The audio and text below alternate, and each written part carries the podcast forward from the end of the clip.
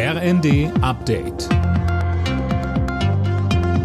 Stündlich neu. Auf den Punkt informiert. Ich bin Laura Mikus. Oliver Bierhoff und der DFB gehen künftig getrennte Wege, das teilte der Verband am Abend mit. Es ist die erste Konsequenz nach dem WM-Debakel in Katar. Finn Riebesell berichtet. Bierhoff war jahrelang Manager der Nationalmannschaft, später dann als Geschäftsführer tätig und auch für die DFB-Akademien verantwortlich. Insgesamt sechs Welt- und Europameisterschaften fielen in seine Amtszeit, darunter das Sommermärchen 2006 und auch der WM-Titel 2014.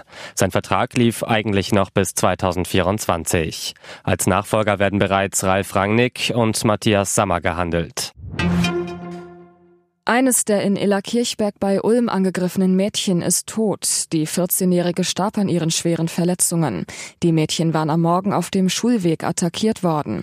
Wolfgang Jürgens von der Polizei Ulm sagte bei Welt TV. Das zweite Mädchen ist äh, durch den Angriff ebenfalls schwer verletzt worden. Wir gehen momentan äh, davon aus, dass ihre Verletzungen nicht lebensgefährlich sind.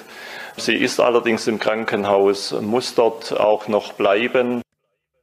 Der mutmaßliche Täter wurde festgenommen.